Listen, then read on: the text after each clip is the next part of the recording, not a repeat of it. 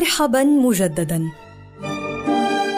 في هذه الحلقة سنتحدث عن مغالطة السؤال المشحون وتعرف أيضا بمغالطة السؤال المركب أو الملغوم ويسمى كذلك لأنه عبارة عن تكنيك يعمد إلى دس فروض مسبقة غير مبررة وغير داخلة في التزامات الخصم بحيث أن أي جواب مباشر يعطيه المجيب يوقعه في الاعتراف بهذه الفروض. ومن أبسط الأمثلة على ذلك السؤال التالي متى أقلعت عن التدخين؟ ايا ما كانت الإجابة على هذا السؤال فإن المجيب يعترف بالفرض المسبق وهو أنه كان يدخن وعندما يكون هذا الفرض المسبق كاذبا أو غير مبرهن عليه فإنه يعتبر مثالا على مغالطة السؤال المشحون. ويستخدم هذا السؤال عادة كوسيلة للإيقاع بالمجيب.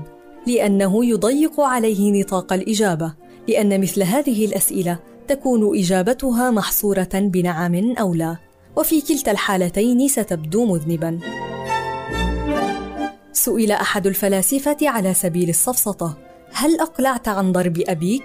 فما كان جواب الفيلسوف إلا أن قال لم أكن أضربه ولم أقلع. وقد يتضمن السؤال الواحد عبارتين متصلتين بحرف عطف. كما لو كانت إحداهما تستلزم الأخرى بالضرورة بحيث يتوقع من المجيب أن يقبلهما معا أو يرفضهما معا. بينما في حقيقة الأمر تكون إحداهما مقبولة لديه والأخرى مرفوضة. هذه بعض الأمثلة. أنت تعرضت للابتزاز من قبل المجني عليه ما دفعك لقتله. هل تؤيد منظمات حقوق المرأة والانحطاط الأخلاقي للمجتمع؟ وهكذا. ليس بالضرورة إذا كانت إجابتك على أي شق من السؤال بنعم أنك توافق تلقائيا على الشق الثاني. والرد الذكي على مثل هذه الأسئلة الملغومة هو أن يحلل المجيب السؤال إلى أجزاء ثم يجيب عن السؤال المضمر الأول أو يناقشه أو يفنده عندئذ يتبدد السؤال الصريح من تلقاء نفسه. لا بأس من استخدام هذه المغالطة من قبل المحققين لإيقاع المتهم في الاعتراف. فقد يسأل المحقق أين خبأت المال الذي سرقته؟ ما الذي دفعك لتزوير هذه الوثيقة؟ وقد يستخدم الأطباء النفسيون أحيانا هذا التكنيك لاختراق جدار التحفظ والإنكار من جانب المريض. والجدير بالذكر أن الكثير منا يستخدم هذه المغالطة أحيانا بشكل غير مقصود. نتيجة انحياز أو افتراض مسبق غير مبرر.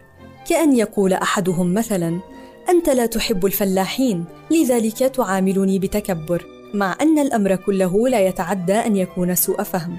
وتعتبر هذه الأسئلة وسيلة جيدة لتكشف الانطباعات الداخلية لقائلها عنك. وأختم معكم بسقوط شهير جدا في هذه المغالطة والذي حدث في الثاني عشر من أيار عام 1996 في برنامج 60 دقيقة التحقيقي. عندما سألت الصحفية ليزلي شتال سفيرة أمريكية لدى الأمم المتحدة تدعى مادلين أولبرايت سؤالا حول آثار عقوبات الأمم المتحدة على العراق. سمعنا أن نصف مليون طفل قد مات. أعني بأن هذا العدد أكبر من عدد الأطفال الذين ماتوا في حادثة هيروشيما ولكن هل تعلمين إن كان الثمن يستحق ذلك حقا؟ بدلا من التشكيك في حصيلة القتلى غير المنسوبة لمصدر أو التفصيل في عدد من مات منهم بسبب الحصار الدولي على العراق قالت مادلين أولبرايت أعتقد أن هذا كان خيارا صعبا للغاية لكن الثمن كما نعتقد يستحق ذلك كتبت أولبرايت نادمة في وقت لاحق هذا الرد. لابد أني كنت مجنونة. كان ينبغي علي الإجابة على السؤال من خلال إعادة صياغته والإشارة إلى العيوب المتأصلة في الافتراض الأساسي الكامن وراءه. بمجرد أن تحدثت تمنيت أن أتمكن من تجميد الوقت واستعادة هذه الكلمات. كان ردي خطأ فادحا متسرعا أخرقا وغير مناسب.